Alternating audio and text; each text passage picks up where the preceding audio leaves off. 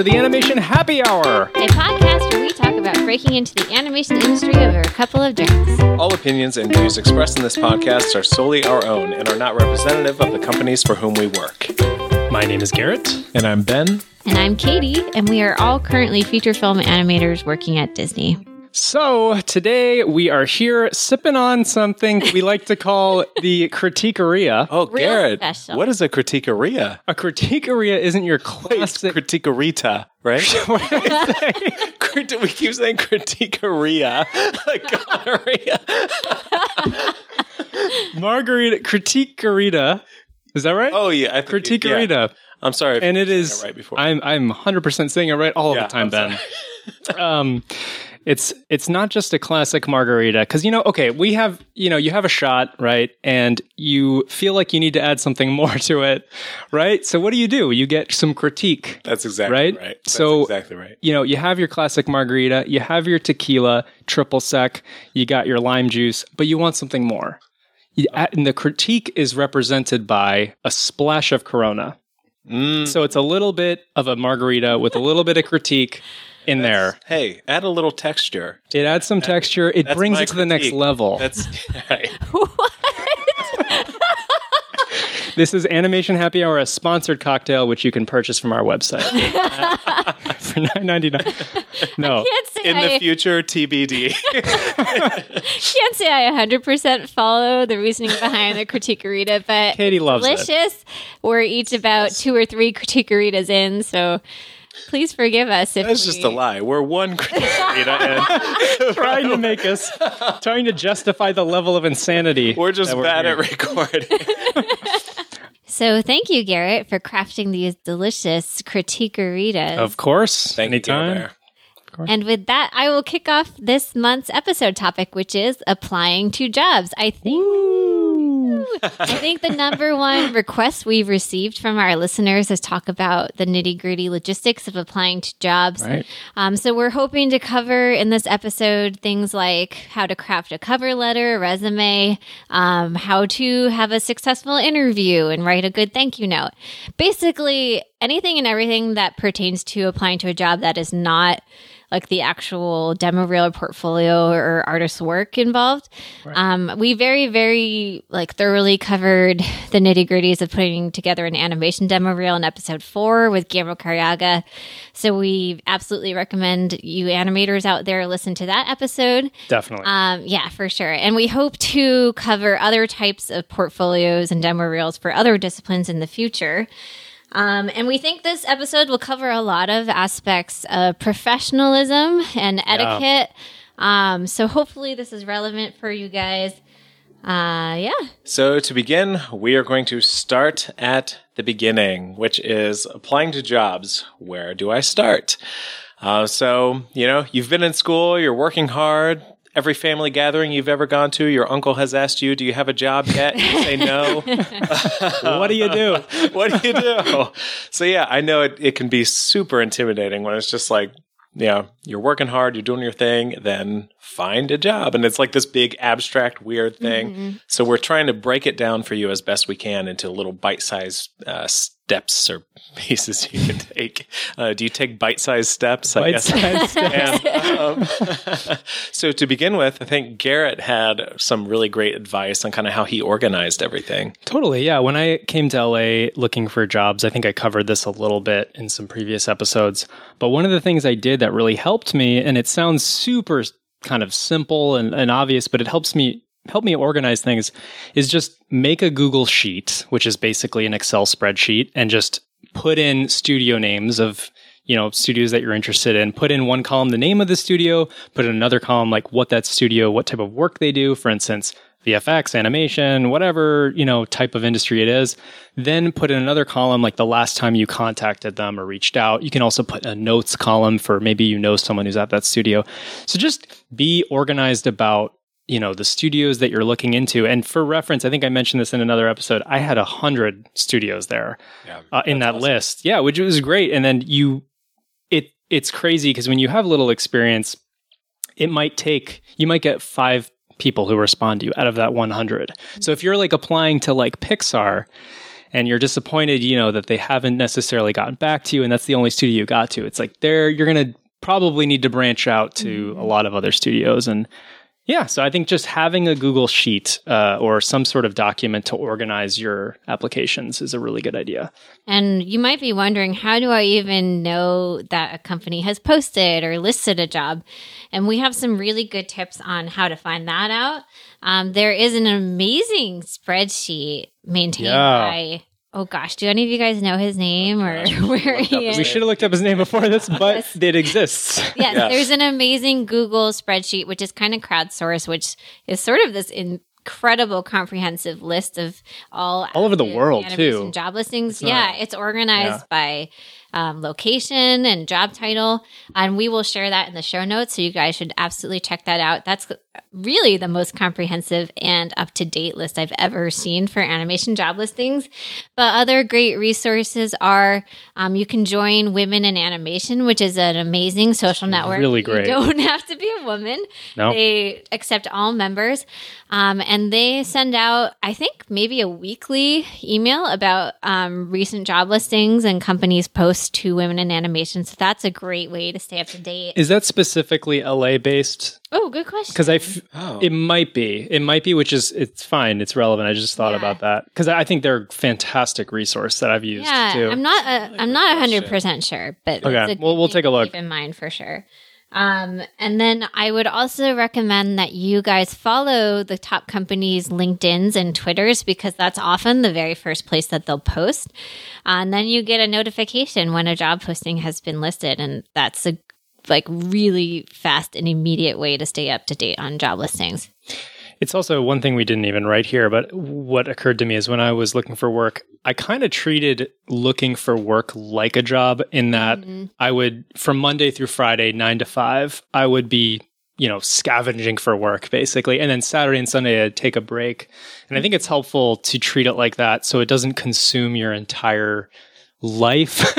yeah, for Because sure. you need a little bit of a break sometimes. And I think, you know, it is, it's a full time job looking for work, Yeah. right? I mean, do you guys have similar experiences That- like that? that's a great way to look at it because I feel like if if you aren't super structured with it like that, like um, it can very easily become, oh, I should be looking for a job for twenty four seven until I have Yeah. a job, Right. and then that's such a ridiculous, impossible standard to meet. You end up like not doing it at all, you know, Right. or like you'll look for fifteen minutes and you don't. You're like, oh, maybe I should be, you know. Messing with my reel instead, or tweaking my resume, or instead. But yeah, if you, I, so I think it's super valuable to be really structured like you were, and and say, okay, I have my stuff. I'm going to now, like you said, nine to five, just to just apply Apply. to jobs. Yeah, And you can even have a goal of like, I'm going to reach out to, I think I, at the time I had like 10 companies a day, which sounds crazy now, but mm-hmm. it could take, you know, it could take that. Um, Oh, for sure. It's, it's really hard to, to break in. Yeah. Yeah, totally. Right after um, my internship at Blue Sky, when I was freelancing in New York for a while, um, yeah, like I said, I was freelancing, so I didn't have a, a full time full time job.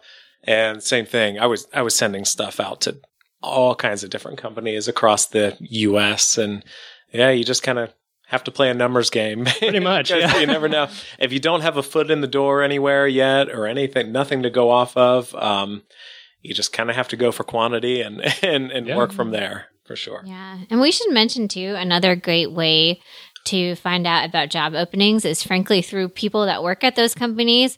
Um, we'll talk a little bit more about networking later on in this episode, but in general, if you have a pretty robust network and you have friends at various studios, those friends are going to be the first people to know about those listings. Um, I know, at least for Disney, Garrett and I can speak to, like when they are about to hire new animators, they often reach out internally first and ask people for referrals. So that's one reason why you kind of want to have a robust network and know people really all around the industry, um, just to widen just yeah the recommendations you'll receive. So, I mean, your first few jobs are definitely going to be through those types of referrals, which is actually another section that is later in this uh, podcast. Hit that, huh? we'll put a pin in that. We'll come back to that. so really quickly before we get to that stuff, um, we'll talk about. Um, it's very possible that when you're applying for jobs, you'll be applying to places that are not currently that are not where you are currently living, right? So, Right. like speaking for all of us, we're not uh, West Coast natives, um, so uh, you know you might even be applying to a studio in a different country from where you currently are. So, one of the things we want to talk about is the pros and cons of how much information to give at Oh, what right. point in the process, Yeah. you know, and one of the things that um, I know we talked about a lot at school was uh, whether you should put your address on a resume or cover letter or something when you're applying to, you know, in our case, we were going to school in Georgia, Katie and I, and then applying to a lot of places on the West Coast.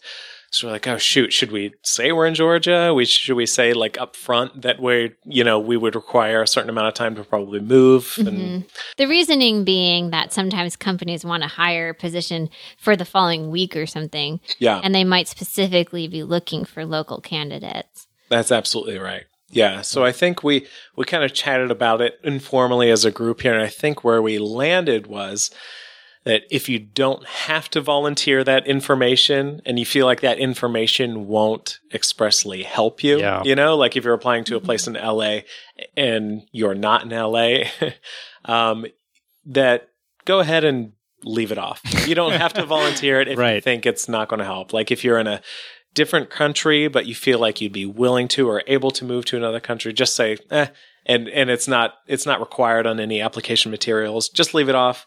Let your resume and demo reel speak for itself. And Absolutely. hopefully, if the company becomes interested in you, you can then you know take the next step and say, well, I happen to be international, so X, Y, and Z is involved with me working in the U.S. Uh, and take it from there. Basically, what we want to avoid is a company passing on your reel or not even considering you because you're not. exactly Local. because you're international or you're in a different state um, when you have the chops and you you would be a great you know addition to the team and they normally would consider you at the Mhm. at the point you are so Yeah, let them hopefully fall in love with your work before they have to figure out the logistics of getting you there. And uh, and we're definitely not saying lie about Right. your work. Don't It's a fine line where we're you riding. live. Yeah. But if you don't have to include it, you can feel safe to om- omit it. But Yeah. if there's like literally an online form which says address, you should fill it out. and usually jobs that require visa sponsorship they will specify that we are not able to you know sponsor visas Mm-hmm. now so i mean you have to we have a visa episode uh episode three i think so that's a little bit of a different case but yeah i mean if maybe if you're in connecticut and you, you're applying to a job in california and you you think you can fly there or something in time for the interview that might be something that makes sense to just not be totally upfront about where you're living. So, point two, I already sort of started touching upon a little bit, which is all about networking and reaching out to studio recruiters and artists. Um, and this is, it's a little bit of a tricky topic because on one hand, I want to say network as much as you can because you want to have as many contacts as possible and all different companies in the industry because those are the people that will learn about the job listings first. But then on the other hand, there's kind of a fine line between like reaching out to people and spamming people. Um, like we all have kind of, I think, been in the position where someone reaches out to us and we just have a casual conversation with a friend at work. And then we sort of find out oh the same person reached out to you as well. Isn't that funny? And they're sort of asking for the same advice. And um and it's this is so tricky because I want people to network but that kind of thing almost crosses the line between like sort of not valuing people's time or not valuing Mhm. their advice or feedback because it just feels almost a little bit hollow like it's sort of transparent that you're trying to network as much as possible and oh gosh this is such a tricky it really is Yeah. It's a fine because line. it is a balance. It's it's Yeah. certainly not one way or the other. If it, we you don't want to say restrict who you're reaching out to Yeah. because of course you want to cast a wide net, but at the same time, like you said, you want to walk that line of balancing. With, you don't want to become a spammer and be like, oh yeah, this person wrote to every single animator at the company, so it's not worth your time. You know, they, Mm-hmm. Right. you know, let one of the other 40 people respond to them. you know. Exactly. Yeah. I will say, like, reaching out to a recruiter specifically, for instance, because it's literally their job to find artists. I, I don't know how you guys feel about it, but I feel like it's okay to kind of not spam them, of course, but to reach out to them a couple times, uh, whatever, maybe once a month or something. Yeah. Um, but yeah, if you're talking about artists, it's a little bit of a different situation. Like with an artist, the artist wants to feel that you're taking their advice and applying it forward. And when, like, I know I've taken the time to give advice to someone and then found out a week later they applied or they reached out to someone else. And that kind of made it feel like, oh, the advice I gave them wasn't valuable enough. Um, so you want to make sure if you're reaching out to an artist and trying to network with them that you are really actively taking their advice and applying it to your work and that's something that is probably going to take time to apply because you might need Oh, to yeah. do a new demo reel piece or you might need to um, really revisit something on your reel um, so yeah it kind of like immediately is sort of a red flag when we as animators talk amongst ourselves and find out oh this person like kind of reached out to all of us um, yeah. Right. I think a, a key thing would be be very methodical yeah about who you're reaching out to, right? So it's even it's it's not you know automatically a bad thing if you're reaching out to multiple people at the same studio, but you know if I was reaching out to Katie and and I knew she worked at Disney, and then I wanted to reach out to Garrett as well. I might even say in the email, "Hey, like I reached out to Katie to get her feedback on it. You know, I blah blah blah. She's helping me with X, Y, and Z, but I would also love your feedback on it." Um, versus, I think what we really react The copy paste. to it exactly. Where it's just like, hey, I'm interested in Studio X Right, for right. X, Y, and Z. Give me your feedback. And then if somebody spends an hour and a half writing feedback to you, and they find that And we do, by the way. I want to say that takes feed- feedback takes a long time. Yeah. Yes, if it's But, anything more than like a line of, you know, more appeal. like Right. if it's like shot by shot, anything like that where it's like, you know, oh, I think, you know, X, Y, and Z about this, that takes forever. It It, really does.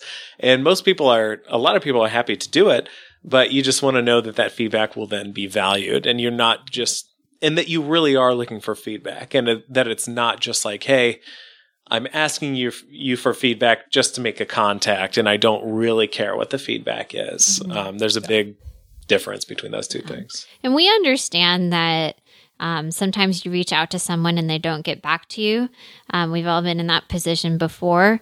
So if that's happening to you, I would just say, like, I don't know, maybe wait like a week or two between trying to reach out to different people rather than like sending the same email BCC to 50 animators that somehow you found their email addresses all at the same time. I would try to reach out to kind of one person at a time. You want to feel like there's a reason the person is reaching out to you, and that it wasn't just you know.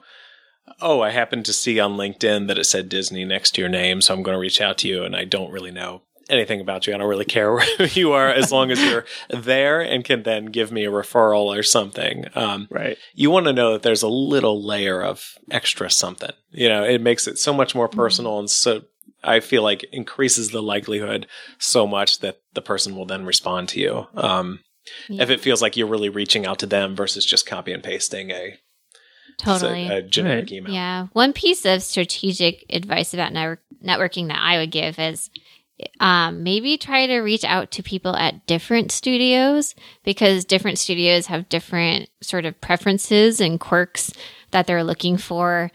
Um, some studios are known for naturalistic animation, others are known for cartoony and that kind of thing. Very true. Yeah. Um, so I would maybe be methodical about, oh, okay, I'm going to target one animator or uh, storyboard artists or whatever at each studio and try to get their take, especially if you're applying to a number of companies, like we mentioned before. Um, I think that's a good time to, yeah, reach out to people at different companies and say, hey, I'm applying to this position and would love your advice on catering my reel or portfolio to your studio. Um, and like Ben was saying just now, um, I think it's a very good idea to familiarize yourself with the person's work that you're reaching out to. A lot of us have our demo reels online um, or on our Instagrams. We posted our shots from movies and that kind of thing. So it it really goes the extra mile of personalizing your networking attempt to say, "Hey, I saw your shot on Instagram and I love X, Y, and Z about it." And I mean, flattery it goes a long way. We're very vain, all of us. Definitely cater to people's narcissism, and you'll hopefully see a better success rate with the responses. Well, you know what? Not only that, I feel like it it shows that okay, this person is actively, this person is proactive and knows what to look for when reaching out to mm-hmm. someone. Like I think somebody reached out to you recently who was like, "Oh, I, it was cool that you went from stop motion to CG mm-hmm. animation." And you're like, "Okay." Th- that simple thing that they knew That's that huge. about you, that Yeah. was like, okay, this person took the time to figure out who I am and message me. Mm-hmm. I'm going to message them back now, you know, and that Yeah. immediately separated from them from, you know, a pack of people who are just like, I see you're at Disney. Please Right. connect with me. If you mention the Critiquerita, you are an, it's Oh an instant instant reply. God, hired. Hired at any of our studios. I should not say that legally, probably. yeah, not really, but we'll try hard. You get major brownie points with Boom. Garrett. That's right. Yes, just, just it's another thing to note too that, that networking with what we're talking about. Um, a lot of the value in networking is the feedback. It's not necessarily like you're hired at, or we're trying to get you a job. It's like if you can reach out to someone who's in the industry now who has who's doing kind of like what you want to be doing, the value that they can bring is not like I mean, yeah, it's it's recommending you for a job, but it, it just as valuable, I think, is the feedback they can give you to for you to get to that point. Um, so, in other words, take I guess the feedback that you you hear, uh, take it and try to really apply it and take it seriously. That's a really good point, and I think we, that's something we've touched on in previous episodes. Where you know, don't necessarily put your priorities all in the immediacy of how useful contact is, Yeah. and, and it Right. might not immediately be turned into a job. Um, and I'm just going to mention this person by name because I don't think feel like she'd. Oh no! care, but I'll I'll I'll make sure with her first. But um, there's an animator at DreamWorks, Kim, um, who knew uh, another animator there who Kev Shorey has been an animator at DreamWorks for Oh, yeah. over 10 years for quite a while. Is a fantastic animator. And he met Kim, I think when she was fairly fairly early on in her animation career. And they just kind of had this this consistent relationship for years and years. And now she's this incredible animator and, you know, and learned so much and is so talented. So when it came time that DreamWorks was hiring and she applied, he was like, "Oh my god, That's this girl! I've like known of her for years. She's fantastic. Let's get her in here." Um, so yeah, I know it can be tough to hear because everybody you want a job right now. If you that's the job. hard thing, and that's right? certainly understandable. People are like, "Why are you talking about that? I want to. Yeah, I, need, I need to pay off my student loans." Exactly, exactly. Yeah. And it is so tough, but ultimately, know, life is long. You gotta Yeah. you gotta play the long game. Um, and organize those uh, contacts in that Google sheet that we there talked about earlier. I'm circle. sure she had column eleven, Kev Shore. you know, that's what Probably. One thing I wanted to mention about sort of reaching out to recruiters, especially if you're reaching out to recruiters out of the blue, is probably the most professional way to do so is to reach out to recruiters over LinkedIn um, and send that message to connect and write an intro message. I would avoid just sort of the default, like, send a request and leave the default message, which is, I'd like to connect with you over LinkedIn, and try to write something personal. Um, I know there's kind of a character count, I think, for if you've never connected with someone before and how long a message you can send them, but just try to keep um, a short and professional message. And hopefully that will kind of open up the doors to a longer conversation where you can elaborate a little bit more about who you are and um, what job you're applying to. And frankly, I would maybe avoid reaching out to recruiters over their personal accounts, like finding them on their Facebook or Are there OK Cupid account? Yes, definitely. avoid dating sites and um and maybe avoid like a personal Instagram. um, just because that's kind of a recruiter's personal domain and it's probably reserved for friends and family. Um, and yeah, I just think uh, LinkedIn is kind of a safer way to reach out to people. Um, and actually, kind of on the social media note, that ties beautifully into our next topic, which is just kind of talking about social media in general and being aware of your web presence as you're applying to jobs. Right. Um, like you, it's kind of fairly safe to assume, or I would err on the side of assuming that recruiters or people that are reviewing candidates, like the heads of animation or whoever, um, they will probably look you up on social media if you're a serious candidate.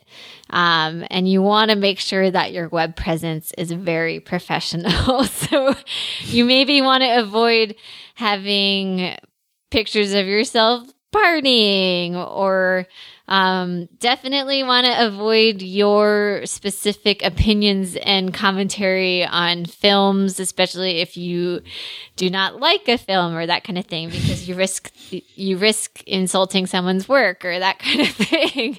so, absolutely, try to keep your web presence professional. Maybe even make your Facebook page private.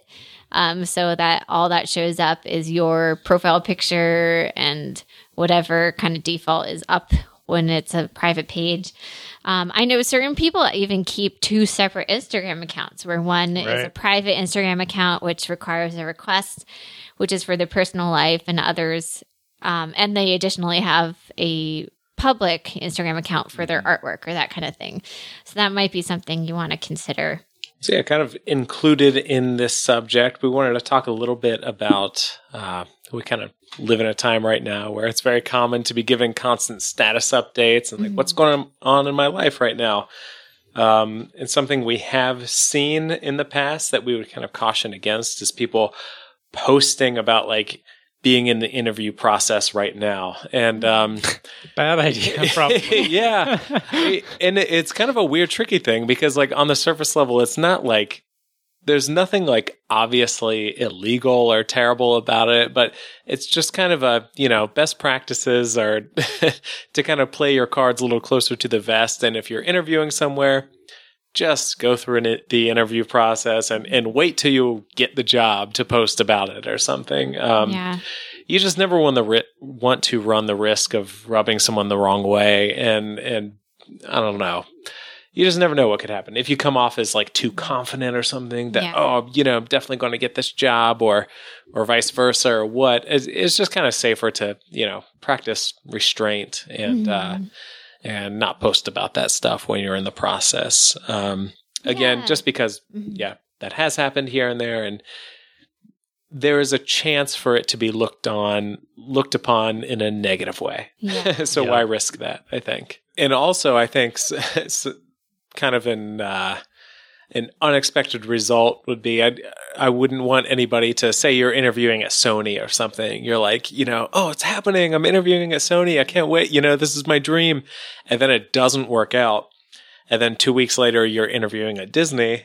and the Disney recruiter checks your account and they're like, wow, okay. So they never really wanted to work here. They wanted to work at Sony. Mm, right. You know, it, it can yeah. backfire in that way too. So, you know, just, you know, err on the side of caution and, and yeah, yeah, I would definitely avoid any situation in which you're like putting pressure on a studio to accept you. So if like you have a stash which is like, oh, I'm interviewing um, for Pixar and I'm in the final rounds, fingers crossed or something, even though that's like such like an, a hopeful post, it does kind of put awkward pressure on the studio to accept you or anyone who's at that studio to accept you. So I would just err on the side of just yeah being private with that information. And you never know, like, um, it can be tough, like with your friends or peers, to see that you're interviewing, and you don't kind of want to make people feel bad about themselves if they didn't get the same interview. So I just think it's yeah, way better to err on the side of humility um, and just kind of speak privately with friends and family if you're like going through an interview and you need support um, rather than posting publicly on social media. Do you guys think it's a good recommendation for people to kind of start their artistic social media stuff in school. Do you think that's a good idea? I think it's a cool idea just so recruiters or artists that you're networking with can kind of track your progress and trajectory. Yeah, I definitely don't think it hurts. Yeah. And I I wouldn't put like undue pressure on yourself, you know, to develop Right. this super famous, super successful social media, you know, influencer status, you know, I'm an thing. But, influencer. um, but yeah, it's another great way to be noticed and, and, uh, you know, ultimately the most important thing is still if you're an artist, like your reel or your portfolio or cover letter, resume, all that stuff. Um, but it's great supplemental material and you are almost guaranteed they're going to look it up. Um, I think when I, between when I interned to when I worked at PsyOp to when I worked at DreamWorks, Mhm. every single company um, I worked for knew of stuff I had posted That's- online. So there you go. Like yeah. that's huge. So you so just be mindful of that. And again, we don't say that to put undue pressure on you that everything's amazing and you have like a Cory Loftis level account where like every post you do is getting, you know, 15,000 likes, but uh yeah, just know that that stuff is being seen. Mhm. So let's say now you have found job listings, you've done your homework to network with recruiters, you've made sure your social media is professional. What's the next step is you actually apply to the job listing. And usually that involves a cover letter of some kind. So this next topic will kind of cover the ins and outs of a cover letter, the structure of a cover letter, and what to include, what to avoid, etc. So, very briefly, um, the basic cover letter, I think, kind of covers who are you? What is your background in animation? Where did you go to school? What kind of jobs have you had? Why are you interested in this specific position? And what are your qualifications for that job?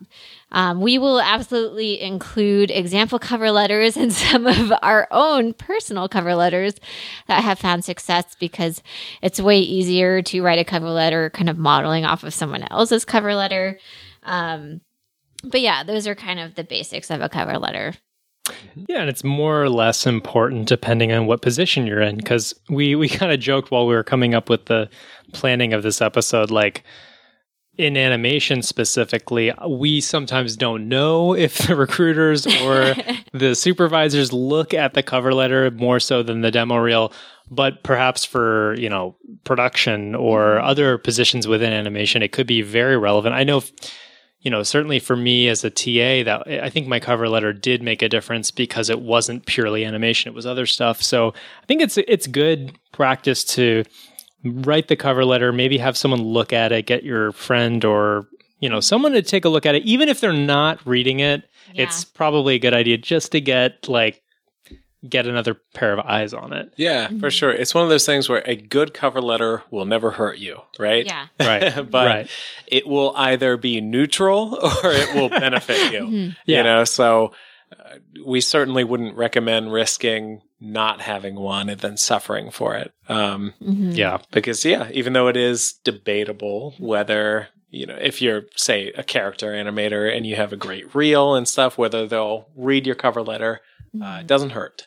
As a former PA, I would say a cover letter is very important for production management positions because in production management, you are it's basically a job all around uh, communication and writing effective emails. That's So a cover good letter good point. really bears a lot of importance um, and can say a lot about a candidate. So that's a position where you really want to make sure your cover letter is as good as you can make it. That's speaking of that, I just was reminded briefly of do you remember when I was applying to Laika and the recruiter at the time uh his I won't give his exact name, but his his first and last name was kind of two first names. A firsty firsty. Exactly. and I accidentally said dear so and so and I said his last name like it was his first name. and I was mortified. And I was like, "That's it. I I No. missed out on the internship. That's it." And Katie was like, "Well, it's okay. It's not like you're in production. Like they they don't care about that." But I I think the the spirit of what she was saying That's was really that, funny. Yeah, definitely it it matters for everyone, right? But for production in particular, I think all the little extras like the cover letter, any sort of communication you have re- with Mm-hmm. recruiters and stuff is especially important for exactly the reason Katie Yeah. just said. So That's the job as a whole is communication. Mhm. Like super basic things that you want to avoid are spelling errors, grammatical errors, listing the wrong studio, listing, Yeah. Which has happened. Yeah. yeah for sure. Happened a lot. Yeah. um, yeah, absolutely listing the wrong name, as Ben just mentioned. So absolutely get somebody as to Ben accidentally did. to double check your letter. I think all of us use our significant others to read and reread our cover letters. So just find Yeah. somebody who you trust to read your information. I would also be very careful about sort of crossing the line between passion and fangirling slash fanboying. Yeah. I will speak very candidly and personally about previous cover letters I've written. I think the very first cover letter I wrote for Pixar, which I was like fresh out of college and had no qualifications, had some really embarrassing line, which was like, Oh, I lie awake at night thinking about the possibilities with my heart pounding and blah, blah, blah. And My And God. That- like Hemingway. Oh God. and that like absolutely came on too strong. I don't think I, I think you got to go further. I think you need more enthusiasm. I I think I really like im- I don't even think I got a response to that letter. so that's an example of a line you don't want to cross. yeah. It's a really good point, though, to bring up. Yeah, and that's yeah something we, we were talking about before um, off the mic. Not that you can listen. Off to mic. Um, we were talking about the balance between um, what the heck is the word? Interest and fanboy. Interest and fanboy, but also Uh, confidence and Oh, humility. humility, yes, yes, Yeah. Mhm. And um, because obviously, in the cover letter and your resume and with your portfolio or whatever, you want to communicate to the company, I can do the job you have Mhm. Yeah. and I will come in and I can I can give you what you need. But then you also don't want to be like I'm the best thing you've ever seen. Like as soon as I come in, I should be in charge of 5 to 10 people and blah blah blah. like so it and it's certainly a balance, right? But you that is something if at all possible you want to convey in your cover letter um, and later on in your interview if you get one that like hey I think I can help out the company because of X, Y, and Z. I've had this experience or whatever in my coursework. I can do this. But I also very much realize that, you know, uh, there's a lot of, you know, areas for me to learn and grow as, as an artist or as a Yeah. production person or whatever. And I feel like this company will help me grow because of X, Y, and Z. Mhm. Um, so you kind of have to walk that line, and it's certainly tricky because, again, like we've said before, ev- everything is gray. You kind of want to be in that middle ground, but I think if you if you can get that across as being com- confident in your competence, yet humble and open to learn and be critiqued, uh, that's kind of the sweet spot. I would also say, kind of harking back to one of the previous points, which was try not try to avoid putting pressure on a studio to accept you is you want to avoid that in your cover letter as well i would avoid language which is like this is the only studio that i want to work for or this is my Yeah. favorite studio or blah blah blah anything of that kind of sort could be kind of dangerous And that is a really good, really tricky point as well. Because on one hand, it's the same balancing act where you want to say, there is something specific about your studio that I really love and a reason I would really love working there above all other studios. Mm-hmm. But yeah, the same thing. You don't want to come off as like so intense that you say like, if I'm not working for you, I'm going to be homeless on the street because like you're the only job that matters to me, you know? Right. So yeah, Tricky, you, yeah. you definitely want to say like, Hey, this is a job. I understand, but I would particularly like to do this job for mm-hmm. you because of X, Y, and Z. Mm-hmm. So yeah, that's a really good point. When all else fails, too, it's like just be genuine. Be Yeah. genuine in what you want, and I think studios will respond to that. If you, I mean, um, Mm-hmm. when you're right out of school, you're so enthusiastic about wherever you want to work, and I think. I think people love that. Like that's Yeah. such a valuable thing because when you work in this industry for a while, people can get more you know, the stereotype is like they get jaded, they stop stop wanting to, to stop wanting to work at, at these places. And I think have enthusiasm, but yeah, try to temper it because Yeah. you don't want to come on too strong. Yeah.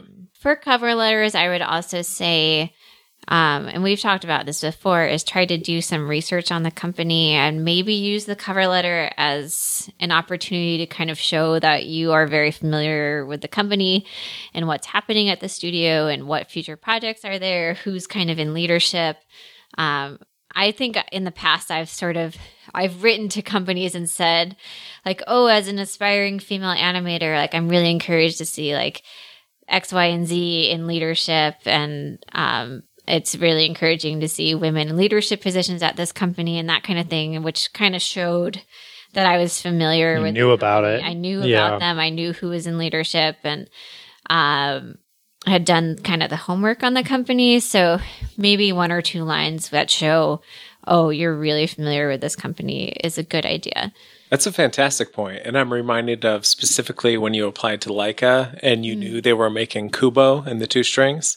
And it was about a character who played the shamisen and your brother, my brother-in-law. Uh, Kitty and I are married. And that, Just another they're like, Jesus, I know you say this every episode.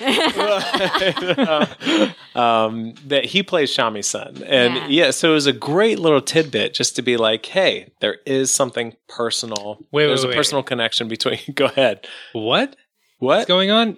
oh, you didn't know about this? Brother Oh, I feel like we Dingy. told you. Yeah. He plays the shamisen, which is the instrument that Kubo plays. Yeah. Oh. So when Kitty was applying to oh. Laika, she was like, she was like, "Oh my god, I have this like amazing personal connection to you," Yeah. and it Oh was, my yeah, gosh. I didn't know that. this. Yeah, yeah, It's amazing. pretty cool, right? Yeah. Wow. Okay. and cool. when we found out about their next movie, we were like, "Are you kidding me?" Like Yeah. he meant to be. Yeah, he plays absolutely. It shamisen, like and he's being guarded by like a cool beetle and a monkey. Like, and you know, we Oh love my- like creature stuff. We loved, Yeah.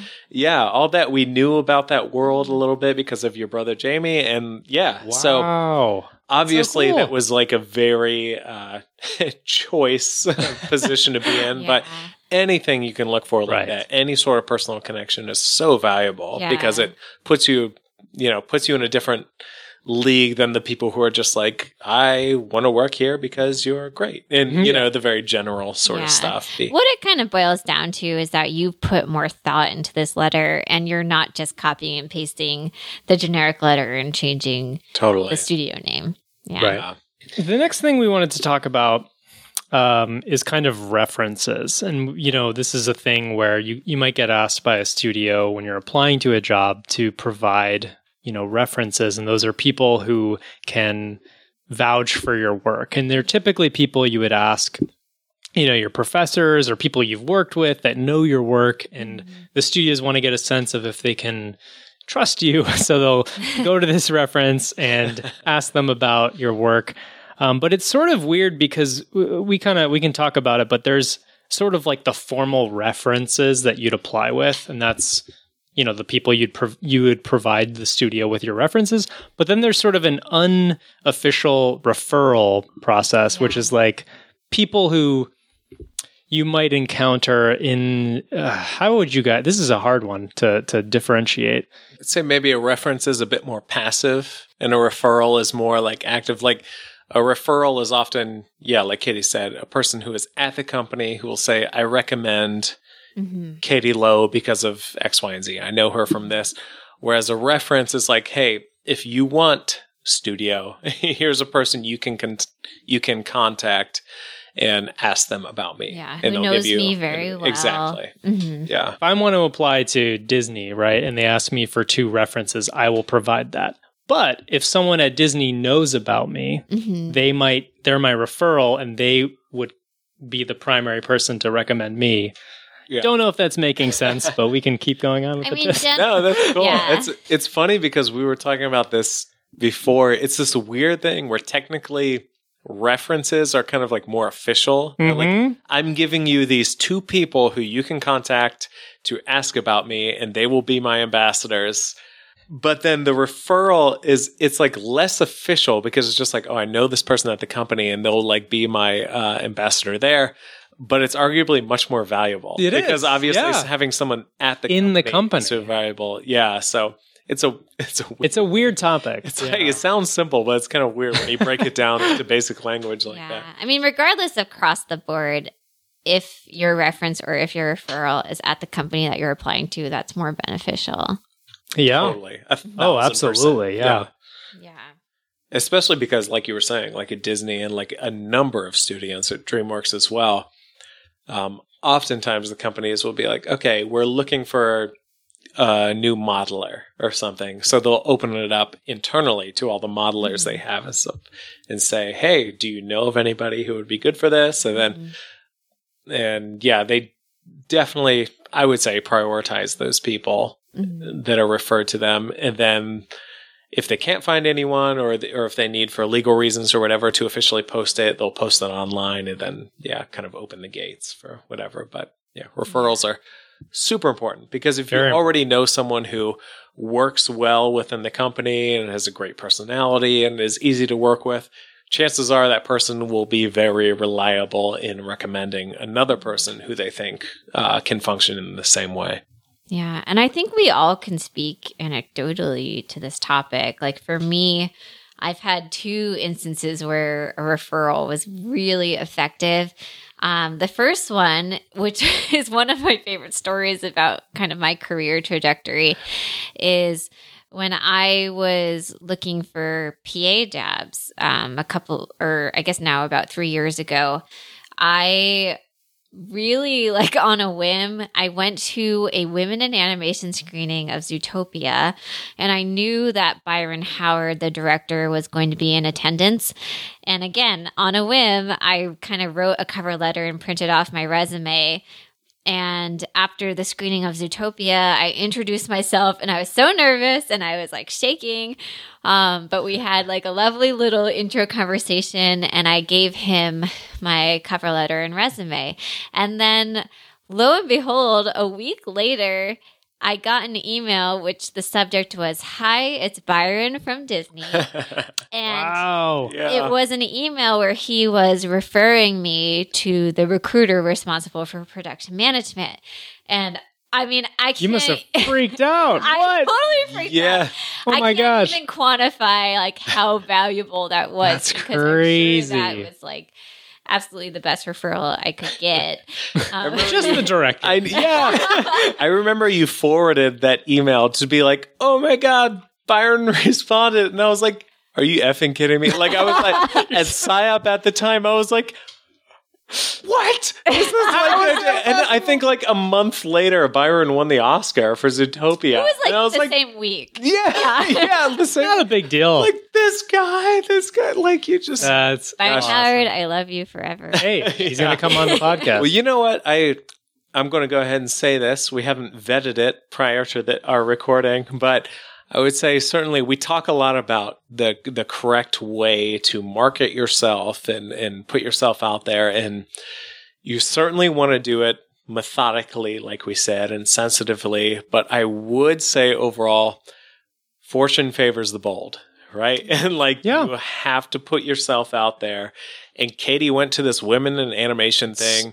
It- there was no guarantee she'd be able, able to talk to anybody of, of any significance or anything, but you know, was proactive and you know printed off her resume and cover letter, and you know had the the cojones Yeah. gall I was watching you. to um, Yeah. you know, to walk up and talk to this guy. So I say That's that just aw- that's because I, I know personally, I always felt like, oh, I'm not good with networking. I'm just going to go home and work on my reel and kind of be in my own world. And, and there's certainly some value to that, but you know, once you reach a certain point, you you need to just work on putting yourself out there and putting your mm-hmm. best foot forward. And, and I think Katie was a fantastic example of that. Yeah, I would add that. I mean, one of my favorite mantras, which I can't remember if I've mentioned it before, is luck favors the prepared as well, which is Oh yeah. like if I. That's a better one. Cut that in. But like at the time when I gave Byron my cover letter and resume, like I had already been a PA at Blue Sky. I had gone through the MFA program in animation. So I did at the time have the qualifications. And then at that point. It just was a matter of getting the right connections and That's a very good distinction. Did we talk about the lightning rod at all? oh, Is that something that we should mention it. I forgot who maybe it was Isabel. Someone talked about it, but it's exactly what you're saying. It's basically like looking for a job or opportunity is like holding a lightning rod out. And actually getting offered the position is like lightning striking. Like you can't make lightning strike, Right. right? But you're increasing your likelihood by Exactly. standing or there with the rod, and Yeah. yeah, that's that's a very good distinction. Have you guys ever had like referrals that really made a difference in your career or anything like that? Yeah, for sure. I remember when I was applying to DreamWorks um, for the animation technical assistant position. One of the things I was really insecure about was my rigging experience because it was sort of half animation, half rigging. And one of the people I was interviewing with was Rob O'Neill, um, who is at DreamWorks, who's like a, a crazy, amazing rigger there. Um, but I remember seeing the list of people who I'd be interviewing with, and I was kind of insecure about that part of it. But one of the first things I, you know, I heard when I met with him was like, "Oh, are you? Do you know Phil McNagney, who's who, who like basically who was a teacher I had at NYU?" And it turned out that um, Rob was like roommates with Phil and had talked to Phil about me before the Oh, wow. interview Yeah. which was amazing and it, it kind of i guess phil you know said some nice things about me and that really helped um, give rob an impression of me so i, I gotta say that like all those experiences you have in school and you know in your or wherever are going to lead up it's like the butterfly effect right like they'll um, people ultimately find out about you through these other experiences and referrals Yeah. I mean, we Yeah. touched upon it a little bit in our things we wish we knew in school, which was like that your professors are going to be probably your first referrals because you don't have job industry experience and they Yeah. are the people that are most familiar with who you are as a person and your work. Yeah. totally Speaking of other specific uh, examples of where referrals helped us out, uh, I'll speak for Katie and myself. We had a buddy. Um, actually, maybe Katie, you should talk about this because it was because of you. Oh, go for Um, it. We remember, so Katie and I were both at SCAD, and we had we found out about uh, this SCAD alumni alum who who was at Laika. His name was Dan McKenzie. His name still is Dan McKenzie. and um, um, so we reached out to him and Katie. I feel like an imposter because it was largely you who like orchestrated this. well, Can you I talk reached about it out a little bit? first. Yes. Yeah, I reached out to go. Dan cold. He had his uh, demo reel online, which included his email address. So I reached out to him out of the blue and gave him background on um, who I was and how I was currently a student at SCAD. And here's my demo reel. And I'm really passionate about pursuing Laika. And Dan so kindly um, got back to me and gave me feedback and also ultimately referred me to the recruiter and to the top animators who were part of the reel review process. So thank you, Dan McKenzie. I've said it Thank you, Dan. before. um, you made my career. So thank you. Um, and then Ben also decided to or decided to apply to the facial animation internship. So I literally referred you to Dan, I think, and said, "Oh, you know what? My boyfriend's also applying to Laika." Actually, you know what? To be extra cautious and to not put pressure on Dan, remember we reached out to him individually. Oh, and you were like, here's Dan's remembering. Yeah, here's Dan's Yeah. contact info. You should reach out to him, and then later we'll reveal that oh I we are one. that um, was so yeah, yeah, exactly. So yeah, then I reached out to him, and yeah, luckily he was nice enough to respond. And I was like, I was like, oh my god, if he doesn't respond to me, I'm going to die. like he's like, Katie, you're great, Ben. Oh, I didn't get the email. no, don't But- put that pressure on yourself. But, Yeah, no. yes. yeah But yeah, he responded luckily, and he was very nice. And then yeah, eventually we revealed that we were together. And uh, but yeah, he recommended both of us to Laika, and he was hugely instrumental in both of us uh, getting the internship there, which then I feel like definitely helped set us up for future internships and job opportunities because, um, Mm-hmm. yeah, like we said before, just any sort of referral is so valuable because that's a person that's already in there doing well at a Mhm. company and is getting along with the soups and supervisor, or soups and supervisor, soups and heads of Right. department. Um, so yeah, that was that was super valuable. So that was my very big, very obvious uh, example of when a referral helped me. It was Dan McKenzie. Thanks, Totally. Dan. And this kind of touches on a point, which is if you don't know someone at a company, it might be a good idea to see if there's someone who went to your alma mater in your school Yep. because they're sort of like automatically going to be biased towards helping you and like Yeah. um, more sympathetic to your situation because they know like what the program's like and what you've been through.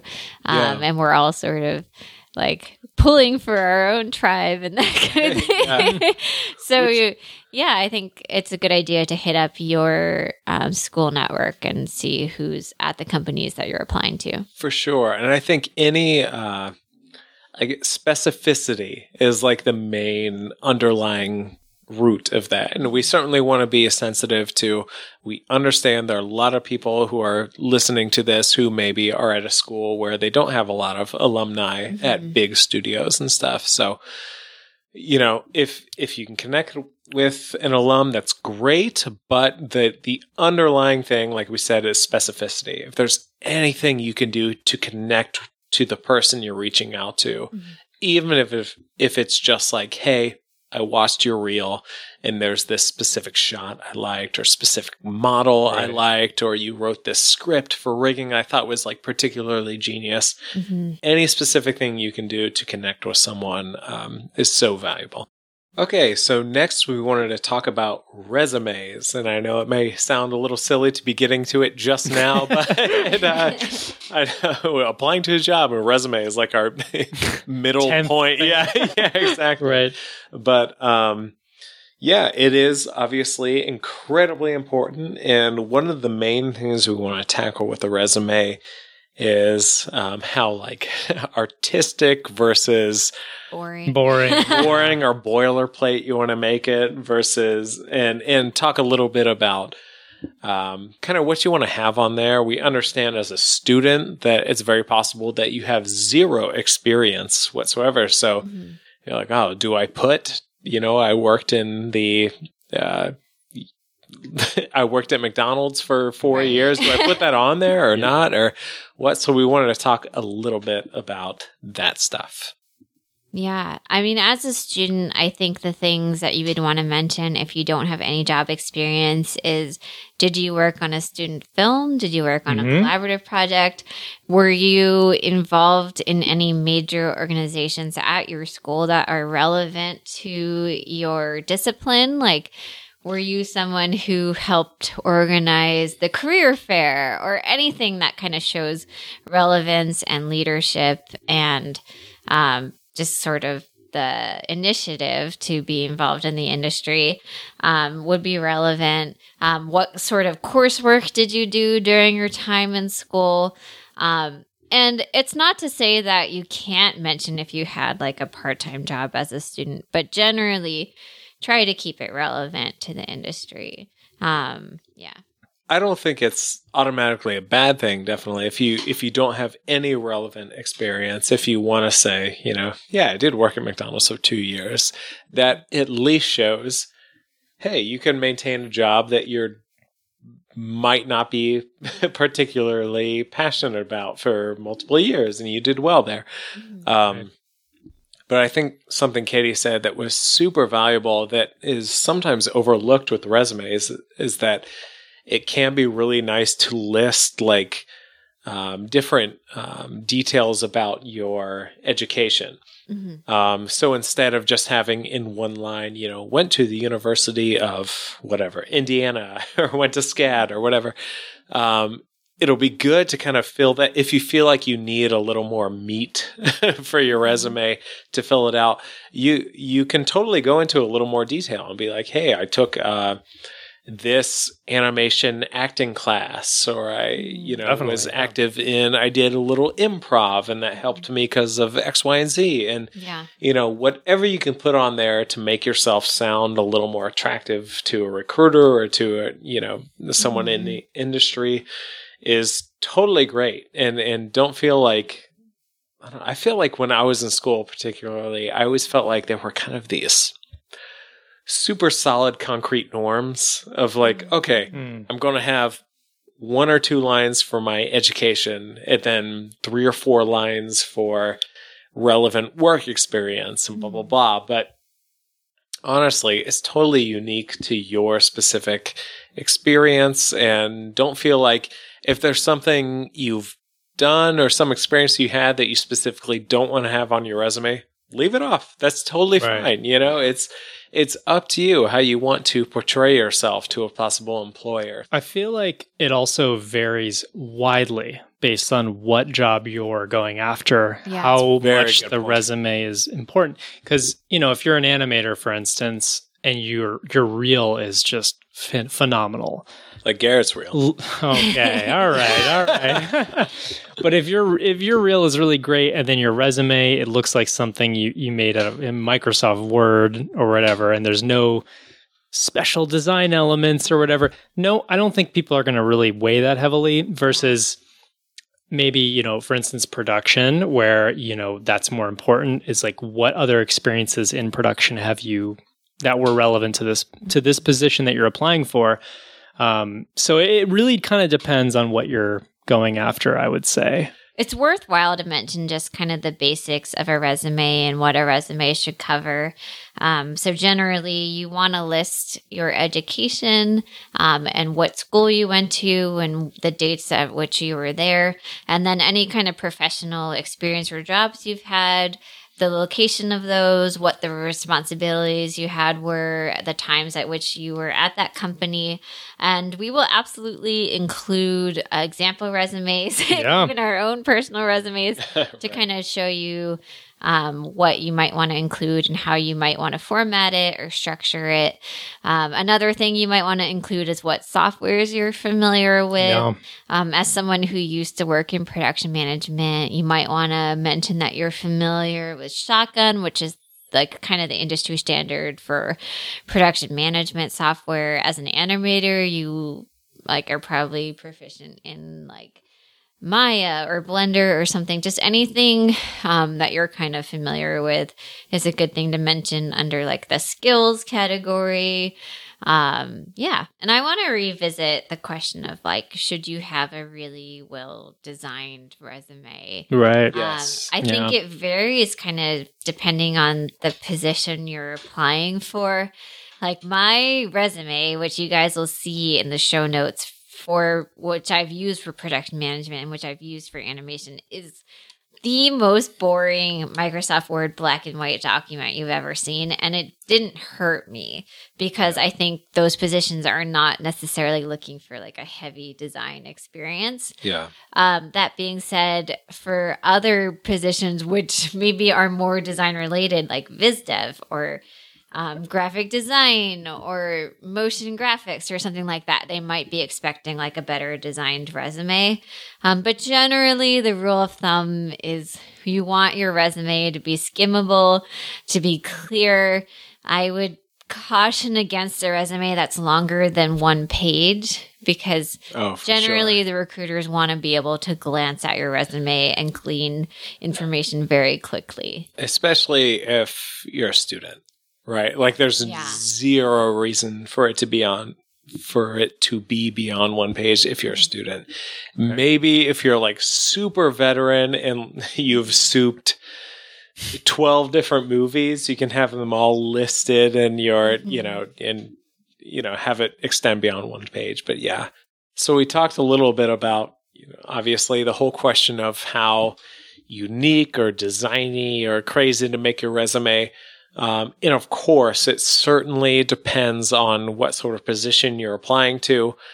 Uh, that being said, if we had to state a black and white opinion, it would be generally boring is a little more favorable t- to uh, Right. you know to lean on that side versus really unique and possibly hard to read.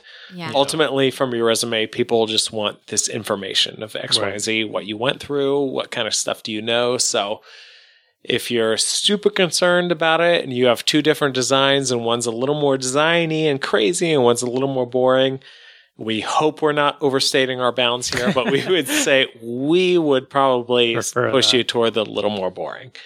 Um, but yeah, I don't think a boring resume is going to hurt you really, as long No. as like really. And we've said this before. What's most important is your demo reel or portfolio. Yeah. Right. And when we say boring, we mean not the experience, the experiences that you've had. We mean the literally the display Yes. of the Actually, experiences, like the theme. If you were, you know, if you just put it out on W- Microsoft Word and listed that out, that's preferable than to have all these colors and crazy fonts. And yeah. that's right. That's what we're talking about. Exactly. Yeah. I'm Don't wanna- you said that. Yeah. Yeah. Make it seem we like we don't think anything about you is boring.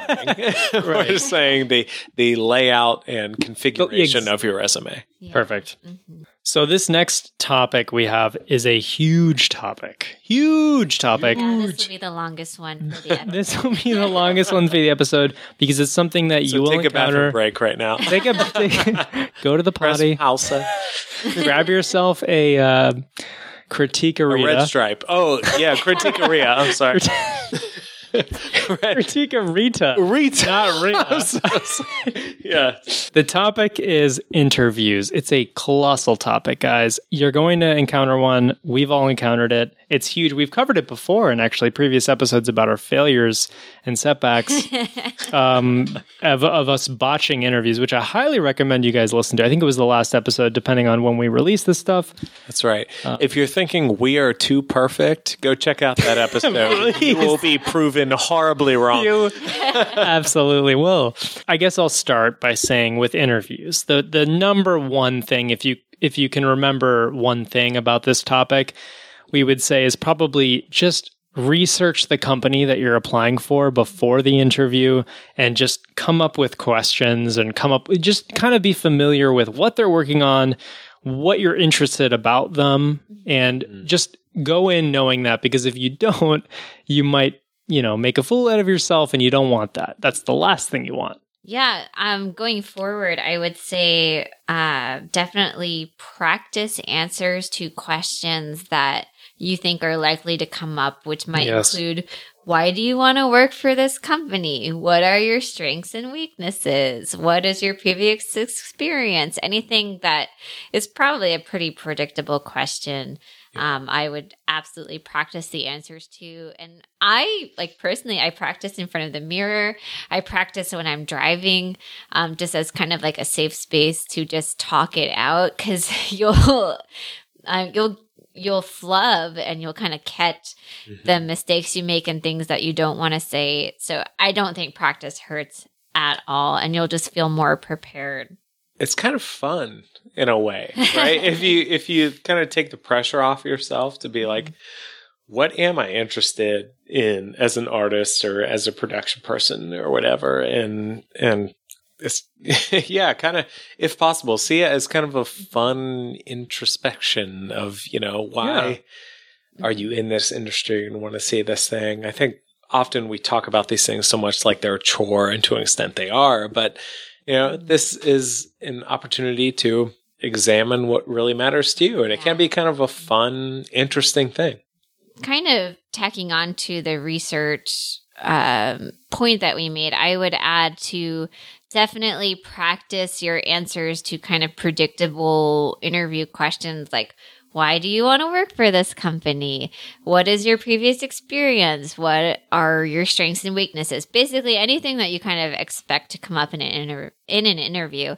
I would practice maybe in front of a mirror, maybe in the car. That's absolutely something I've done just to kind of work out the kinks of your answers and you'll probably flub and then you'll know kind of like, ooh, like I need to avoid this pitfall. And it just makes you more confident in the interview because you remember, like, oh, I wanted to mention this.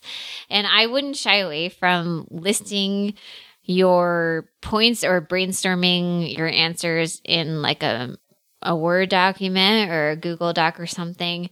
And that's something that you could even kind of have open as you are actively interviewing in like a Skype interview or a, a video chat interview.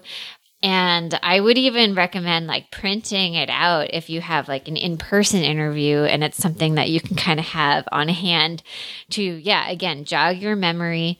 Um, I know a lot of us like will bring sort of like a binder or like a nice leather bound kind of portfolio or folder to kind of have like a bunch of printed resumes on hand and that kind of thing. So that's something, yeah, that you could have that you could put like your kind of go to answers in to have on hand.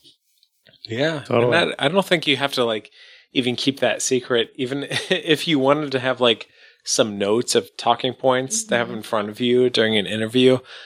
I feel like I don't know. We haven't talked about this, but I feel like it'd be totally fine to like have that out in an interview and, and just say to the interviewer, like, hey, is it okay if I'm just looking at this? I have a couple talking points I wanted to be sure to hit on, you know? And yeah, I think they'd like that. totally fine. Yeah.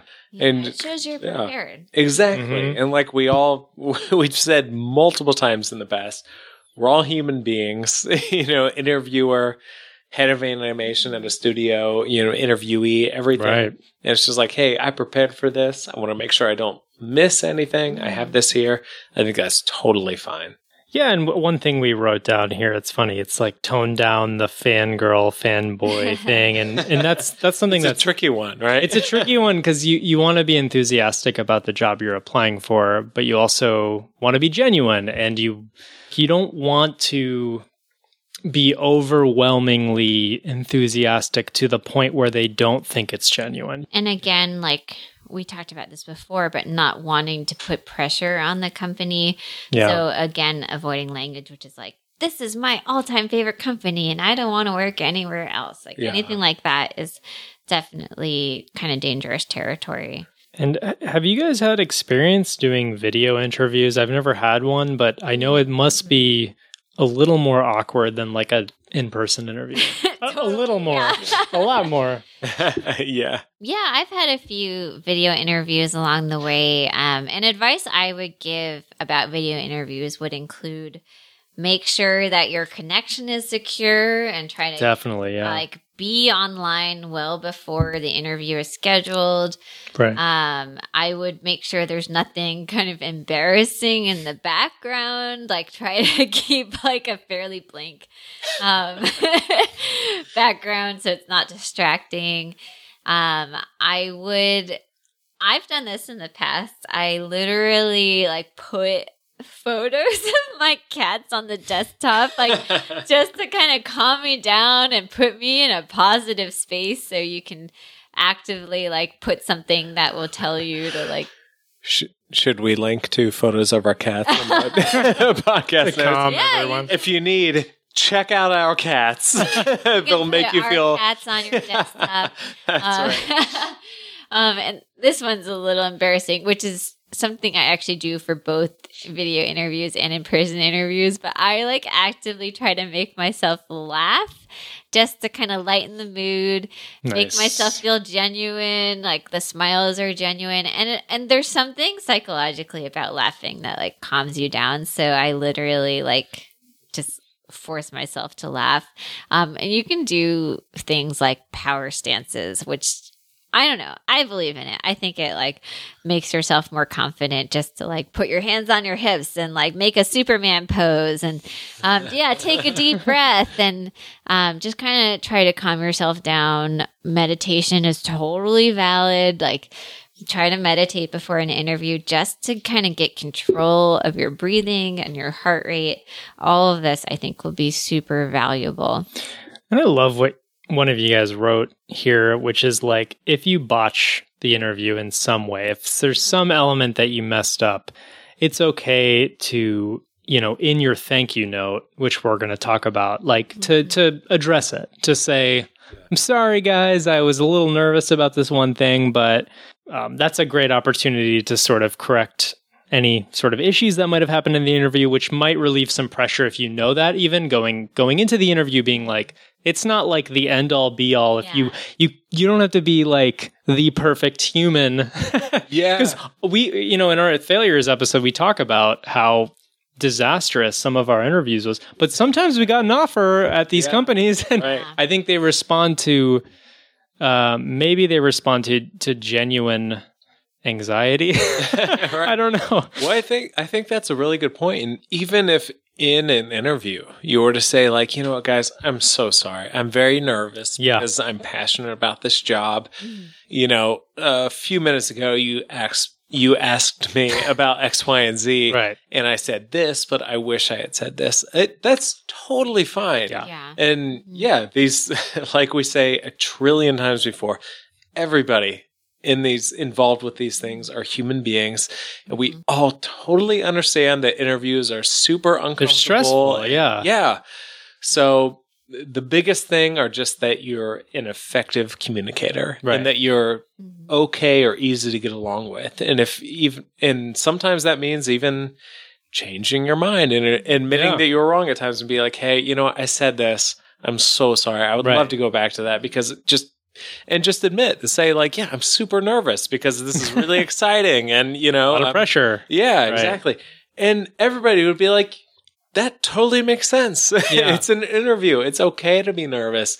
Nobody is expecting you to be this, you know, rock star where you have to be right on the money all the time. And everyone knows, honestly. Right. I, I talked to Guillermo a lot, and he's one of the integral uh, members of the Reel Review team and interviewing team at DreamWorks. And he absolutely is aware aware of that every single time during an interview. Yeah. That like you know we know it's uncomfortable, we know it's tough, so we're just looking for you know whatever you can offer in terms of you know personality and and being easy to talk to and work with is It's- is fine. It's tough because sometimes nervousness can um, manifest in ways that seem negative. So it's Totally. like it's almost like it, it's hard because you have to channel that nervousness in a way that seems like you're nervous, Yeah. and not that you're overconfident or not that you're cocky or I don't know. That's that's a really tough That's one. a really good point because I have heard of people in the past who it seemed like oh they seemed like they were almost too cool and like didn't wanna probably talk nervous, about, you yeah. know, whatever with the interview and it was and I you know knowing these people it was totally because they were just kind of on edge and they didn't want to risk Yeah. talking too much because you know so they they gave kind of short answers and and looked almost overly comfortable and were slumped back in their chair and you know Yeah. Mhm. Yeah. so yeah when when in doubt just err on the side of honesty Yeah. right and be like you know i'm so sorry if anything comes off as weird you know i i am very nervous but i'm grateful for Yeah. this opportunity to chat with you guys and just speak from the heart Yeah. you know I think this kind of is starting to touch upon another point which we wrote down, which is sort of the soft skills involved with an interview, which is a big topic and it's a tricky topic because soft skills are something that is very specific to your personality and it's kind of hard to learn or it's hard to teach. But generally, soft skills involve things like wanting to have an engaged posture and wanting to make sort of the appropriate amount of eye contact where it's not too much eye contact and it's not too little eye contact. um, and yeah, like you were saying, like not answering in one word sentences, like being able to kind of elaborate on your answer and keeping the conversation flowing. Um, and generally giving like nonverbal cues or reading nonverbal cues. So if an interviewer is talking, like sort of nodding along as they are talking, which basically like showing you're engaged without Right. like being too intense. Yeah Yeah. that's That very well said yeah Um, and this kind of stems back to the point you made about balancing confidence and humility. Like you absolutely that's that's definitely a soft skill, I would say, which is like trying to show that you're confident in your abilities, but not overstepping the bounds of like I'm the best number one candidate for this job no matter what. All that being said, I will say like animation is a very forgiving industry. There is a very wide range of personalities within our industry with definitely more eccentric personalities, more introverted personalities. So I mean, don't put too much pressure on yourself to like change your Can personality. be perfect all the Yeah. time. Yeah. but I um, think the biggest thing is like as long as you're not mean, right? you're I like agree. Yeah, yeah. you're don't like seventy percent of the way there. yeah, as Be long as you're not nice, unpleasant. then within that, Mhm. yeah. I know this is kind of silly, but what do you wear for an interview? Oh yeah, we didn't talk about this. It's it's It's a it sounds question. dumb, but it, Yeah. yeah, it Sounds could be dumb, but it is the one question that every single person has to deal with going to the interview. right. you got to wear something. Yeah. So let's start with saying you have to have something on your body. Then- yeah. Girls, guys, what do we do? What do we do? Have a tequila Rita and then uh critique. Rita. what did I just say? Tequila Rita. keep, keep, Keep it in. a thousand percent. Okay, if you're if you're a guy, Ben, Yeah. you're a guy. What do you wear? Sort of, yeah. And uh, what would you, my friend, I- wear as a man I, in a I don't want to ping pong it right back to you, but I'm cheating a little bit because we were talking about this before we were, we were recording. And I said, Garrett, you have worked at two of the top, top companies. You were at DreamWorks for a while, you're at Disney now. Great success in your life. Tell me what you were wearing during those interviews. So I think a safe thing to wear, and I think what I wore for my DreamWorks interview, I'm thinking about it right now, was khaki pants and a button-down shirt. God, I think that's. Ben. ben looks so excited right now when I'm looking at him. It's a super uh, safe bet. You know, you button down shirt is already a little more formal, khaki pants, and then some like nice shoes or whatever. I don't know. I think that's it sounds safe, Yeah, I right? think you can go wrong. I don't know. Yeah. Something we talk about a lot is like overdressing for an interview. Yeah.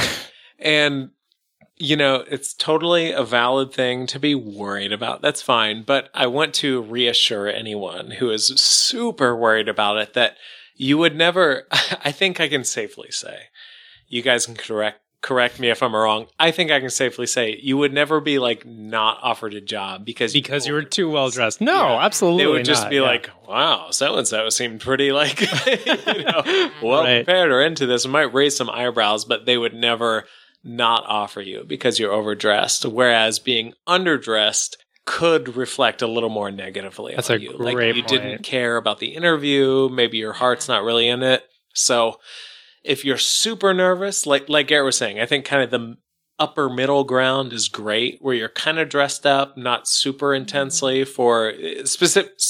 Definitely this, for yeah, that's a great right? thing to mention. Maybe for production, it's a Right. little different, which maybe we can talk about that. Katie would know. Maybe more. not different. We'll see, we'll see what Katie says in a second. But um, for artistic positions in particular, yeah, I think just like dressing nicely, Just nice. yeah, uh, is is a very safe bet. Uh, I mean, I would say something similar for production positions, or for if you're if you identify as female and you're trying to figure out what to wear, is generally err on the side of more professional.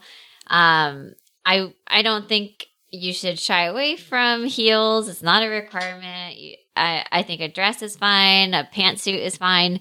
Just anything that's pretty professional um, would be appropriate.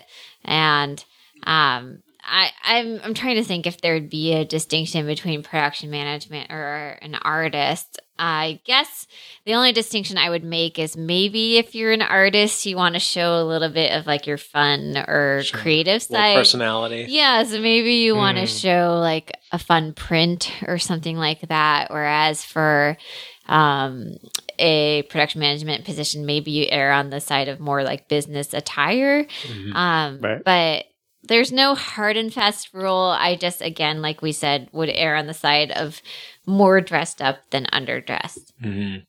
Can you give us a snapshot? It's, wait, let me set the scene. It's 2017, early 2017. Oh, snap. Was it 2016? I don't No, think it right. was. Wait, well, it depends on which interview we're talking We're about. talking about Disney. oh, okay. Okay. It's 2017. Katie walks in. Katie Lowe. What's she wearing? To Disney. She walks into Disney, So- interviewing for production assistant position Yes. on Wreck It Ralph 2. So something I wore was I had basically a pantsuit. I think I wore black um skinny jeans, a button-down shirt and a blazer and heels. And my button-down Wow. shirt had polka dots to show I was Oh. a little bit fun. That is a little bit fun. And the blazer was to show I'm professional. The heels was to show I'm professional. And then the jeans I tried to include to like balance. Not Oh my gosh, there too was so much thought. Yes. Ah. and it was it was Oh like my a dark gosh. wash of jeans, right? Yeah, Like they were black. like, navy- Can we provide yeah. a picture of this? Oh, in the show notes? 'Cause this is like more. Th- Yeah. This is an. no, I'm not saying you have to dress this way, but you have to dress like, this way. That's what we're saying. walk the line between fun and professional. Yeah. Uh, no, I think that's a great. Perfect example, right? Yeah. You, you explain the thought process behind literally every piece you were wearing. and No, that's that's really Yeah. valuable. Amazing. And when in doubt, send pictures to friends and family. and Totally. get a gauge on like, oh, does this look better? Um, yeah. I think the last thing that I wanted to mention is just a very logistical point to interviewing, which is if you have an in person interview, make sure to bring copies of your resume. Um, and also, Yeah. if you're an artist, make sure to bring examples of your work just to have handy because you never know, like, if the people you're interviewing with are actually familiar with who you are. I've been in interviews before where people are literally reading my resume in front of me because they didn't have familiarity with who I was as a candidate. that's before. crazy. Yeah. So it's you just want to come prepared and um, yeah, make sure you have all that information if they request it. Yeah. And that's a good point because sometimes what will happen at companies is, you know, the recruiter approves of a Mhm. person and then, you know, there's a reel review or whatever sort of review. Um, and people are like, yeah, let's bring he or she or whatever in for an interview. Mm-hmm. And then the people interviewing may not have been in on those other meetings. And they're just like, oh, I was just brought in for an interview. So, like Katie said, they might be reading your resume for the first time Yeah. or something. right. Yeah, I'm not saying that's the norm, but it is certainly something to be prepared for because it is not, yeah, Mhm. and it's not out of the ordinary. Mhm. so, yeah. So, one of the other, other things we wanted to mention on this subject is, you know, if you've gone through the interview process, if you're privileged enough to be, you know, talking to a company and Mhm. going through that whole thing, thank you notes are Yeah, super huge. important. Yeah. I know we've all dealt with this. Um, Katie, is there anything you want to talk about in particular with this? Yeah, um, I would say it's very good practice to write thank you notes. You generally want to address it to the people you interviewed with. You don't necessarily have to write a thank you note for each individual person you interviewed with. Like my production management interview, I think I interviewed with like 15 people. Oh so I think God. it, yeah, I think it's pretty acceptable to re- to address your thank you note to everyone you interviewed. Right. Um, and if you don't have the email addresses of those people, you can direct a thank you note to the recruiter and say, hey, like, if you wouldn't mind, it would be great if you could forward this thank you note to um, my interviewers and that kind of thing. Um, and it's, yeah, it's just absolutely good practice to shoot a thank you note for people's time and for the thought they put into the interview.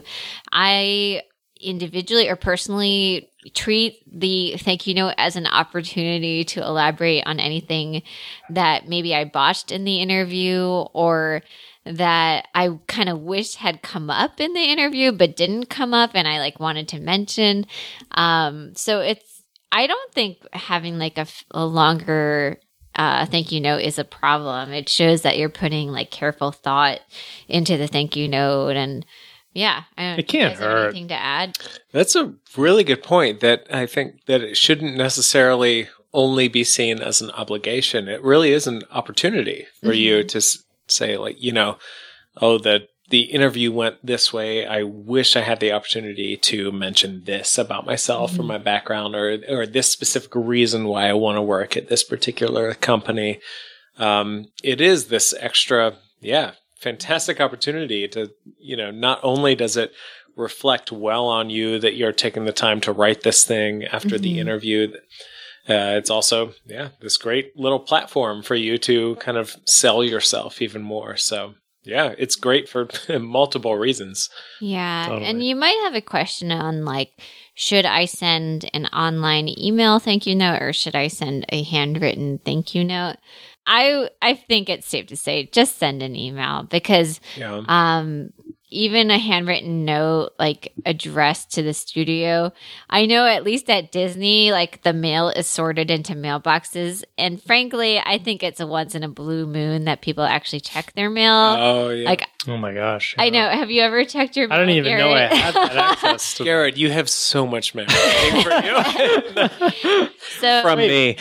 yeah i think it's safe and never frowned upon to just send an email thank you note. Yeah. Yeah That's And maybe if yeah. you really, if the spirit compels you to write a thank you note, uh, handwritten, I would say also write an email, right? Because you're more guaranteed that it'll find its mark. And then maybe in the handwritten email, say like, or handwritten letter, say like, hey, I know I emailed you, but XYZ, I wanted to also write this letter because of whatever. Because yeah, you're right. You you just have no guarantee. And I certainly don't check my mailbox at DreamWorks. Yeah. or- yeah. And No. I mean, maybe a handwritten note makes more sense if you're like already internally there and then you can like personally deliver it or that kind of thing. Mm-hmm. Yeah. But yeah, I think it's very safe to just send an email thank you note. So, actually, speaking of this, Garrett, I'm interested. I know, I think a while ago, you and I kind of compared notes about when we both interviewed at DreamWorks. And I think there was some difference in who you sent your thank you notes to versus who I did. Or how, did that work for you? I think for DreamWorks specifically, I sent out thank you notes via email to individually to every person I interviewed with. So I think I interviewed with four people. Oh, okay. And I don't know how I got access to their emails. It might have been a thing where I saw on LinkedIn that the format was like first name, period, last name at DreamWorks Animation. But I think it's interesting at DreamWorks or at Disney, uh, they were very explicit about they didn't want the thank you notes to happen individually to Oh, the emails. really? I remember Oh, it being yeah. like it goes through recruitment. So it was like you need to email recruitment, you know, your thoughts, and then they'll hand that off. When you were applying to DreamWorks, was it similar or? So, for me, it was, it sounded like how it was for Disney, where I. Mm. I was not I was in no way like warned, hey, don't reach out to these people. But for the animation job, um, it was six people I interviewed with, and it was three different interviews. Each one was like a half hour long. Oh wow! Um, and I felt like I, I don't know if I did some research or what, but I, I don't remember exactly. But I, I didn't have all of their emails. right. Um, so I just emailed back the main recruiter I had been talking to, Oh, and I said, "Hey, could you please pass this, Forward along, this to the interviewing Mhm. team?"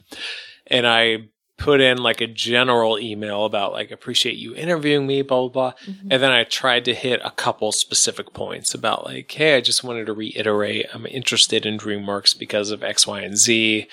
Um, I feel like my you know past experience has prepared me because of again X, Y, and Z. Yeah. Um, and just kind of kept it that way and kind of made it kind of maked it tried to make it uh, specific to DreamWorks, yet general enough that it could kind of apply to all the people that interviewed me. So yeah, that's the way I played it there. Did you ever hear about the people finally getting your message later, or was it too That's a good question. Actually, I'd be no, curious. I did not. Okay. I'll, I'll have to ask Guillermo because he was one of one my of the ones. yeah, Right. he was one of my interviewers. Um, That's so I'll have to see what he yeah if he ever got that. But yeah, I Right. sent it definitely only to the uh, recruiter and Got said, it. "Hey, could you please pass this along to?" They probably did. I'm sure they did. Um, Yeah, so the next thing we wanted to talk about is applying to a job when you already have one. That's a tricky thing because you it's a balance, right? Like you don't want to you know, offend the company that you're currently employed with while you're looking for work. it's a really, really tricky thing, um, but you're going to encounter this once you're in the once you're in the industry. Mm-hmm. Um, the one of the biggest things we wanted to say about this subject is really don't be public about you know you applying to another job until you have a firm offer and a, until you've accepted probably the yeah, offer yeah like be pretty private about that.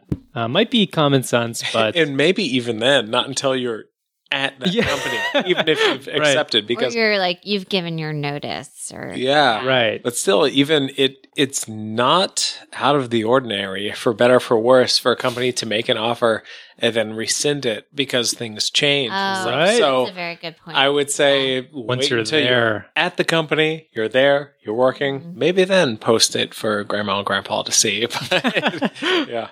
Yeah. Absolutely. I've actually I've sort of been in this position a little bit because I was a PA at Disney and I decided to apply to the animation apprenticeship and it was sort of like a little bit tricky territory because I didn't want to seem ungrateful for my PA opportunities, which I loved being a PA at Disney. I had a very, really great experience um, working in all the departments that I assisted. Um, and it was sort of like a stretch opportunity and kind of um, just on a whim that I applied to the apprenticeship. So I didn't want to risk offending anybody that I worked with as um, in production management because I really didn't know like if I had a shot at the apprenticeship or anything like that. So I was very careful about kind of who I mentioned it to. Um, and I think, yeah, generally erring on the side of being more private is, yeah, a, is good advice. One thing we wanted to also bring up is try to, you know, when you're, if you're considering leaving your studio for another job, try to be respectful of the current project you're on and mm-hmm. you know give ample time and notice before leaving like you you don't want to burn bridges no matter how upset you are or if you're upset with the current company you're at you just want to leave on good terms um, yeah. so. and to kind of focus on hey i'm i'm doing this because this is kind of best for me at this point of my career or life you know but I'm very appreciative of you know totally when, you know the experience I've I've had and X, Y, and Z. Guillermo touched on this a little bit with interviewing people, and you don't necessarily just because you're interviewing with a different company, you don't necessarily want to start like crapping on your old company. Absolutely, like, yeah. yeah. Oh, it's terrible there. I'll do anything to leave. you know, it's because you don't want the new company to think that, oh gosh, if they're not having a great time, they're going to totally sell us out and start looking for another company right away. Mm-hmm, mm-hmm. So I think even if you are having a tough time, it would be best to kind of frame your uh, frame the conversation in a way to say, you know, oh, I'm very grateful for where I am right now. There are right. a couple challenges this company faces that I've been struggling with that are X, Y, and Z. Mm-hmm. And I'm interested in working for your company because I think it has, you know, again, X, Y, and Z that is beneficial about it. Um, but I recognize that, you know, there are difficulties in any position. So again, just basically, however you, you want to phrase it, but I would hesitate to say, you know, my current company sucks. I no, yeah, I hate it. You know, it's a, it's, it's stupid a because of whatever. And I would, I mean, I would be frank and say like, unless somebody asks you point blank, why do you want to leave your company? You don't have to mention it. You don't have right. To yeah, that's a very good point. And they yeah. probably won't why? talk yeah. about that. It can just be more positives about the new company yeah. rather yep. than negatives about the old company. For yeah. Sure. Absolutely. Yeah. And I would say also, like you kind of talked, Ben, about like the possibility of a company rescinding their offer. Mm-hmm. And this is another reason why you don't want to offend the company that you're currently at, is because you literally might be in a position where a company extends your job offer and you're preparing to leave your current company and then the the new company rescinds the offer and you don't and you realize oh crap I want to stay at the company I'm currently Yeah. at um so that's yeah a And that is not out of Very the ordinary real-world in animation. situation, I yeah. mean, Right. That happens a lot, you know? I mean, different companies are Mm-hmm. afforded a certain amount of funding for a certain amount of time. And then when they get to a certain uh, kind of checkpoint, they check in and see if they'll get more funding to continue on or not. or there's a story Yeah. problem or something so they postpone Exactly. the release date or something like that yeah. So I guess just know that things are very in flux. yeah almost all the time and to plan on a little bit of you know yeah that and not being able to depend on things 100% no matter what nothing almost nothing is concrete Mhm. and um, we certainly don't say that to discourage anyone but to just be aware of it and it is a real it is a reality of the industry so Mhm. be aware of that Uh, the next thing we wanted to talk about was negotiating and juggling offers. If that's something that is happening with you, which is a amazing thing. congratulations get that Congratulations. extra money extra money. Yeah, I mean, the biggest thing with negotiating, and you know, if say if a studio is interested in you, um, this might be obvious, but kind of research the salary expectations that this company or this position might have of you, and this is a little tricky. We talked about this earlier, and it's it's hard to research salary because you know gla- everyone talks about Glassdoor, mm-hmm. but we all we've all had experiences where Glassdoor is not exactly accurate with the current. it might be a little out of date It's it Yeah. could be out of It date, have It- extremes right? Right. yeah it could that's a very good point that lows. Not everyone highs. in the industry is like required to contribute to Glassdoor. So you never know. yeah, Maybe the people contri- contributing there are particularly upset about their salaries. So they go on Glassdoor Right. and they report them, or they're particularly happy with their salaries. so they talk about them on Glassdoor. Um, it should be seen as a resource and not the Bible. the for resource. sure. Yeah. Yeah, For not sure. the. And- that was a much better way of saying it. No, and it was right there in front of me, and I missed out on it. Yeah, No, a resource, not a The- resource. It's okay. It's Listen okay. Garrett. We've had too many uh, critique-aritas to yeah. think straight. Maybe just the right amount. Maybe just the right amount. The the reason we're talking about researching salary is that's the number one th- like, you know, knowing what a position pays is your best defense and best way to ask for something. And Glassdoor we talked about maybe not being the most accurate. One of if you're an artist in particular, if you're an animator, storyboard artist, whatever, there's another resource which is the Animation Guild. They have a minimum um, sort of guideline of of what people make hourly, which we can provide, w- which we will provide in the show notes. Link to it. We can link to it. It's very much Los Angeles based um, pay scales, but uh, I think probably the best bet is to sort of talk to people that you know who are in these positions and sort of ask ask people who you know like what they're what they're making, or is that is that inappropriate? I mean, I think You know we're what? all I- like pretty transparent about it. Like we want to help people. We ultimately it helps everyone if we know what the other person's making because Right. We don't want to find out that oh my gosh we have the same level experience and You're, making, 10 twenty. Yeah, more. exactly. So i i think a lot of us in the industry have a pretty healthy attitude about wanting everyone to make the most that they can make and Absolutely. generally being fairly transparent about salary And yeah, believing in that a rising tide raises all ships, right? That hopefully Yeah. if we're all paid a a little bit. That's going to be a metaphor. quote that we put in the Instagram. Ri- Rising tide raises all ships. That love it. attributed directly to Ben Gearman. Nobody else has said that before. no, joking. Yeah. That's a very No. common phrase that no that I many want- other people have I said. I mean, granted, that- you might come across certain people that are squeamish about reporting their salary, but just try to get a gauge on people. If you have a pretty safe friendship or relationship with someone, I think it's okay and, to ask. and as a podcast, I think we're in the position because all of the influence we have.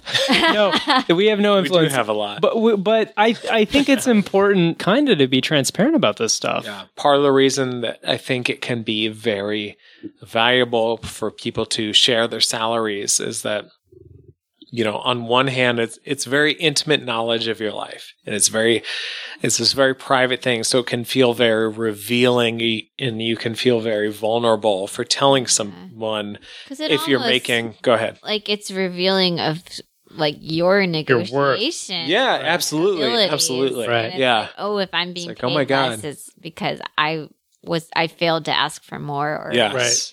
um convince the company that I needed more. A- yeah. Absolutely. Which is Right. vulnerable. Yeah. But we can also say in this podcast that your what you're being paid does not reflect Your work. your artistic Yeah. value. Mhm. One hundred percent. I love that you said that. A thousand billion million percent. It's important. Do not worry. It's important because we million. know we know that right now incredible amazing some of the most talented artists we know are be- being paid less than artists we know who do not have as much experience or who are not contributing quite as much as right. the people I was just talking about. And that is not, I do not say that as a critique to the people who are making more. That's more power to you. That's fantastic.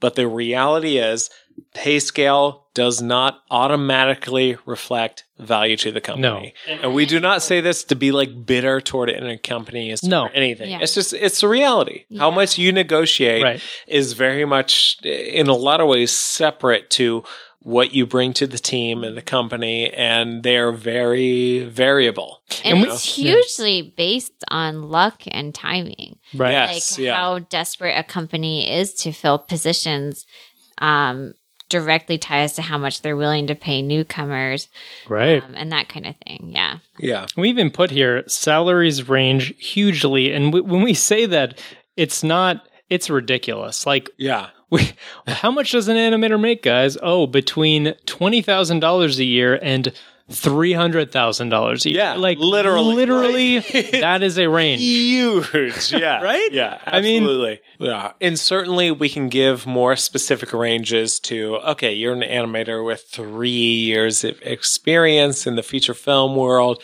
Maybe you're more within this range, you know. We gave the extremes right there, you know, Very, give or take, give yeah. or take. But um just know that. You know, it's Right. it's not out of the ordinary to have a quote unquote senior animator and one of them is making $85,000 a year and one of them is making $180,000 a year. You know, that's like totally within the realm of possibility. It is. And that's a huge, yeah. And It's again, the Wild West. Again, I'm going to say it again. Uh, we've said it multiple times. We do not fault any studio for what they're paying someone. Um, it is every studio's obligation to be doing whatever they can to ensure that they are profitable, Right. healthy, and ultimately that's great because that means jobs for other people, and we love that. Again, reach out to people at the company. Even better, reach out to people that just had the position you got accepted for um, and try to see okay, what did they offer that person? Um, so that means I can probably safely request that amount or a little bit more than that amount. Yeah. On the topic of negotiation, like one of the best positions that you can be in is juggling multiple offers Yes. or um, sort of leveraging a new offer against your current position.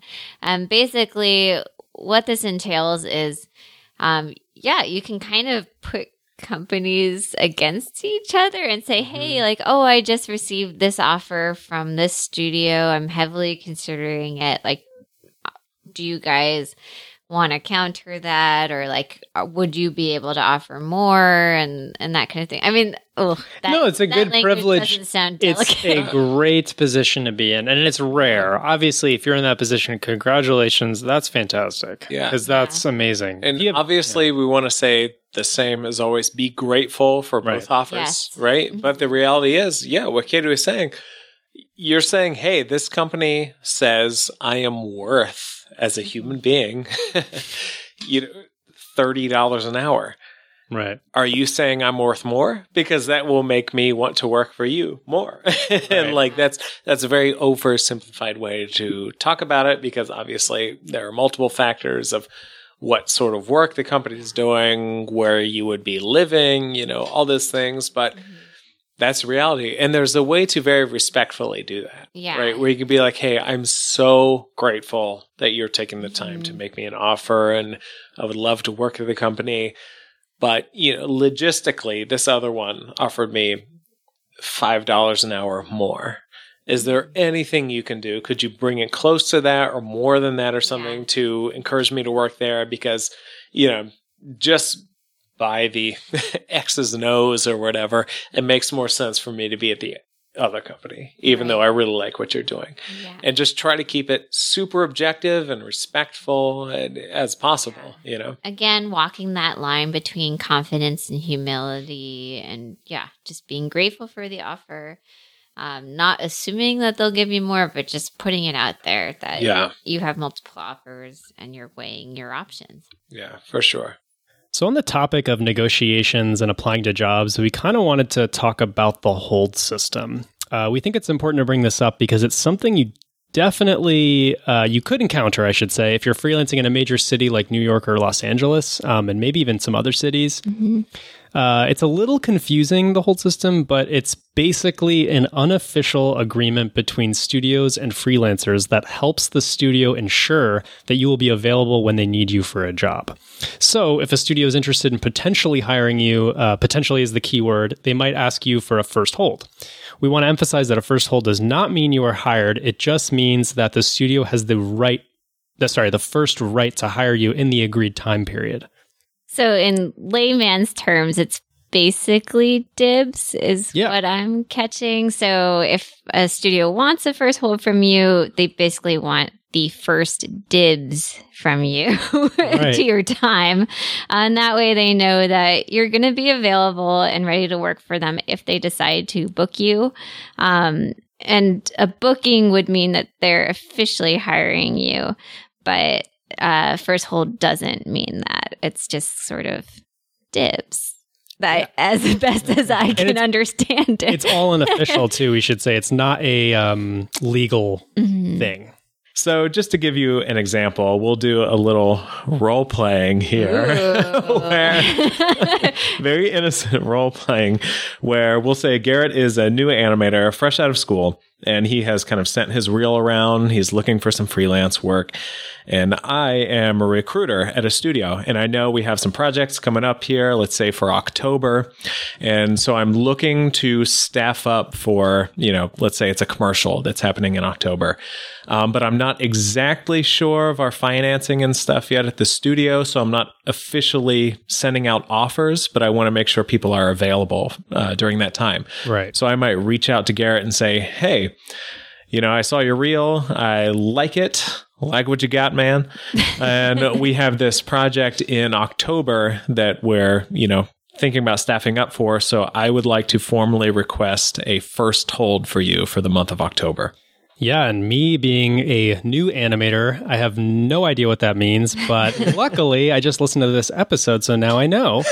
and I agree to a first hold for the month of October in this scenario. And what this basically means is I'm on call for this entire time period. Um, so I have to sort of make myself available so that if Ben decides to officially book me, I'm ready. So then what happens if, say, I, Katie, from another studio, reach out to you to try to book you for my commercial in October? And what if I am actually ready with the financing and can book you as opposed to putting a hold on you? What would you do Oh then, my Garrett, God. fresh out of school animator? best situation ever, basically. yeah. So I guess what I would do in that scenario is um, I would let Katie know, oh, I have a first hold uh, with a company already, but let me check Mhm. with them.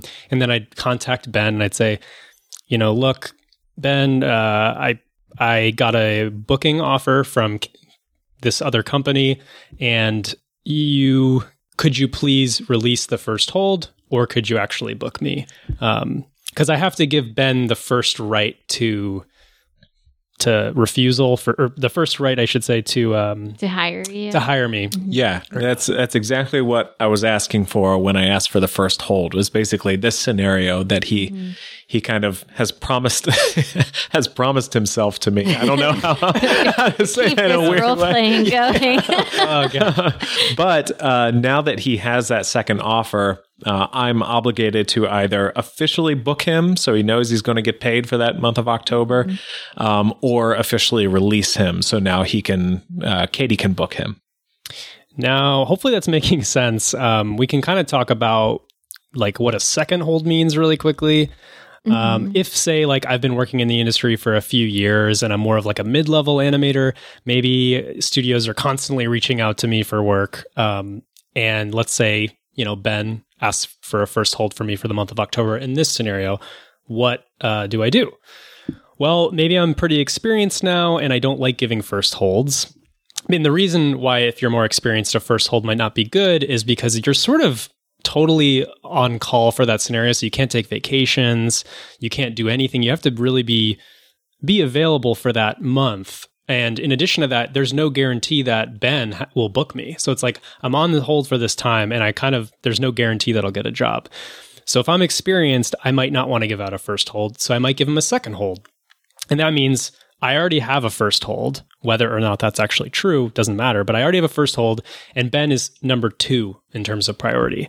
So if Ben later decides to book me, I have the opportunity to say no because of my first hold.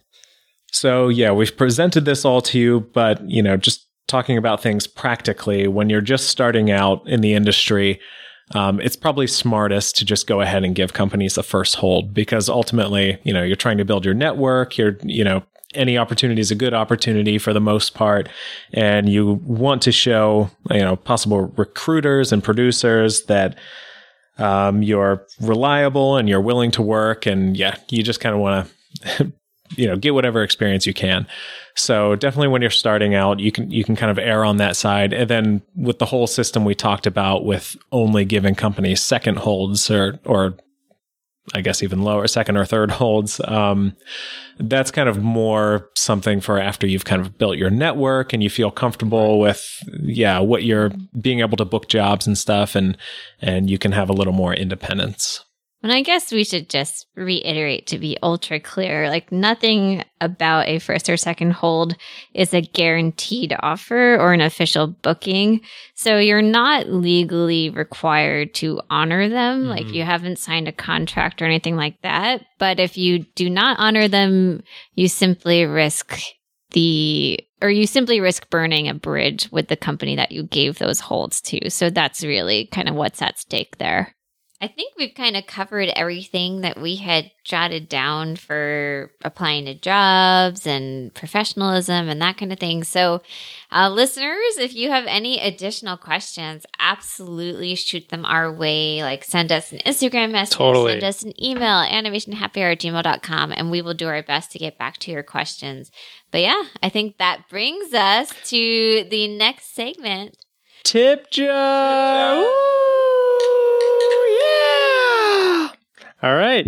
Tip jar for this month, I should say, is optimize your scene, guys. And um, what that means is, you know, if you're in Maya, for instance, you're animating a scene, hide everything in your scene view except your geo, right? Because that's going to really speed up the playback. And that's the biggest thing when you're animating is having a good frame rate while you're scrubbing, while you're playing stuff Yeah. back.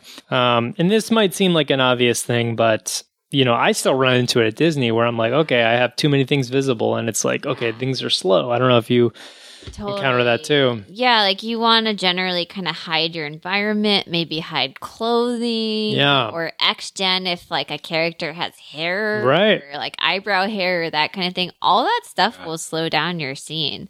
Absolutely. And kind of the good gut check, which Garrett started to mention, is like you want your your scene to scrub cleanly. Like you don't want to see a lag Um, you kind of want it to feel like it's real time, like the characters moving. Um, and there's a way to see what frame rate the scene is playing to, Right. um, which is uh, what is the exact? If you display, it's 24 frames per second, but you can Yeah. display the frame rate per Yeah. second. Um, I think it's display, uh, heads up display settings, and you can do the frame rate. We can show like a like screenshots of how to set this up um, in the show Right. notes. Um, and yeah, you want to check it like what frame rate things are playing and um, yeah, generally hide anything that's not absolutely necessary. I know like certain rigs, especially the public rigs, they might not have pickers, so like you might not want to hide like the controls, which might be polygons. Oh, right, right. Yeah, there might be some. Yeah. so that's true. generally, yeah, you might want to like show polygons, but or NURBS curves or something. Yeah. You might want to show NURBS curves, but anything else you might not. Want hide to, that. you might just want like the ground plane and like nothing else. Yeah. Yeah. It's kind of the whole like death by a thousand paper cuts thing too, right? Like any tiny, tiny thing you can do to mm-hmm. optimize your scene Yep. Ultimately can make a huge difference. Even if it's like I'm hiding this little thing and it saves one one hundredth of a second or whatever. Yeah. Over the course of like four weeks, if you're Right. working on a run of shots or a couple shots, like that's it can save hours and hours and hours. So yeah, whatever you can do, do it. Absolutely. Yeah, yeah. unload textures, like anything. Yeah. Just Yeah. in your scene.